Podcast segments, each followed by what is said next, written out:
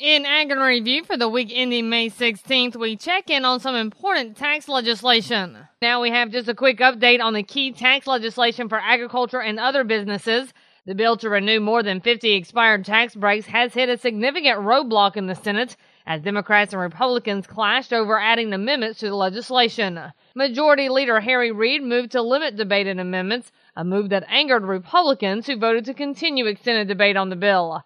Before the limitations were put in, however, Senator John Thune from South Dakota was able to introduce his amendment, which included making Section 179 permanent basically allows the $500,000 expensing level uh, for businesses with less than a total of 2 million in qualifying property placed in service per year to uh, continue to have access to that expensing amount. It's something that's been utilized extensively by farmers and ranchers and small businesses. And despite the setback, the bill does have bipartisan support and could still be approved. The House is pursuing a different approach to the legislation. And next we go to the field with Tyron Spearman. The National Ag Statistics Service of USDA reports the peanut crop 26% planted this week. That compares to 14% last week and the five year average at 29. In Georgia, peanuts planted 30%. That's up from the 13% of last week. Soil moisture still a little bit of a problem. Soil moisture was rated 9% short, 71% adequate, and 20% surplus. They said that last week was the best all season for planting operations, and farmers are starting to see cotton and peanuts cracking the ground. In Alabama, 20% of the peanuts have been planted. Normally they're at 25%. Their soil moisture was 5% short, 61 adequate, and 34% surplus. Farmers had a good week getting crops in the ground, they said, and starting to get dry in some locations, and a small rain is needed. In Florida, 29% of their crop has been planted. Normally they're at 38%. Farmers were two to four weeks behind on planting due to excessive wet fields. In Jackson County, high areas were able to be planted in cotton and peanuts. In Washington County, considerable amount of replanting of cotton and peanuts because of flooding.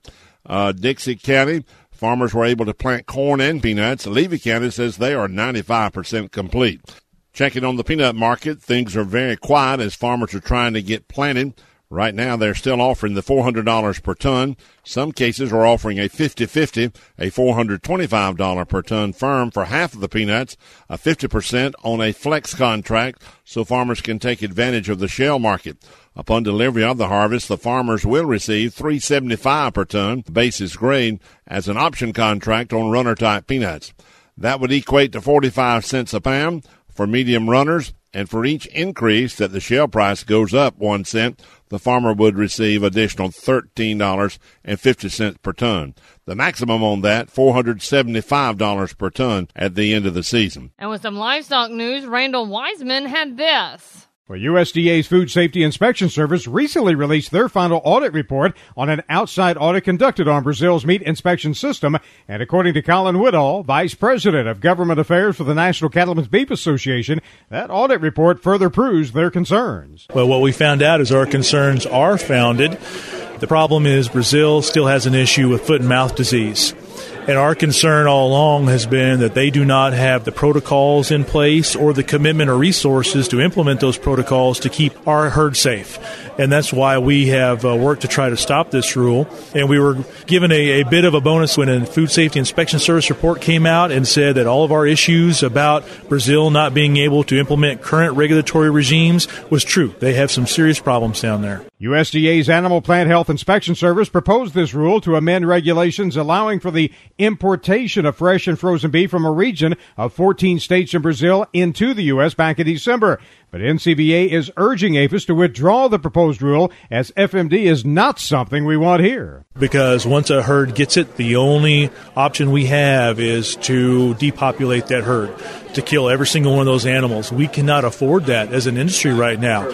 We are desperately trying to rebuild, and the drought is uh, preventing that. If we were to have FMD on top of it, we would put entire segments of our industry out of business. So there is a serious economic impact here, and we just don't think that USDA has given enough credibility to that impact, and because of that, that's why we continue to push to kill this rule. And NCBA recently expressed its concerns to USDA in comments on behalf of its members. And we wrap up for this week by rolling the dice with Everett Griner. There's a lot of ways to gamble. You can bet on a football game, you can bet on a horse race, or play poker. You can travel to a nearby casino or fly to Las Vegas. Whatever means you choose, you're likely to wind up a loser. And even if you walk away a winner, be assured that there's ten others that lose. It's the same if you farm. You have a better odds, but even if you win three, four, five, even ten years, that losing year's bound to come. Now, every smart farmer knows this. For generations, good farmers strive to put up a little in the good years to cover disaster when the bad years come along. And there are those struggling periods when even more than one bad year comes in succession. That's the tough part. But good farmers never quit. They may change games, but they don't give up. And don't forget, you can find these stories along with all the week's Southeast AgNet reports on our website at southeastagnet.com. I'm Julie McPeak with Southeast AgNet's podcast.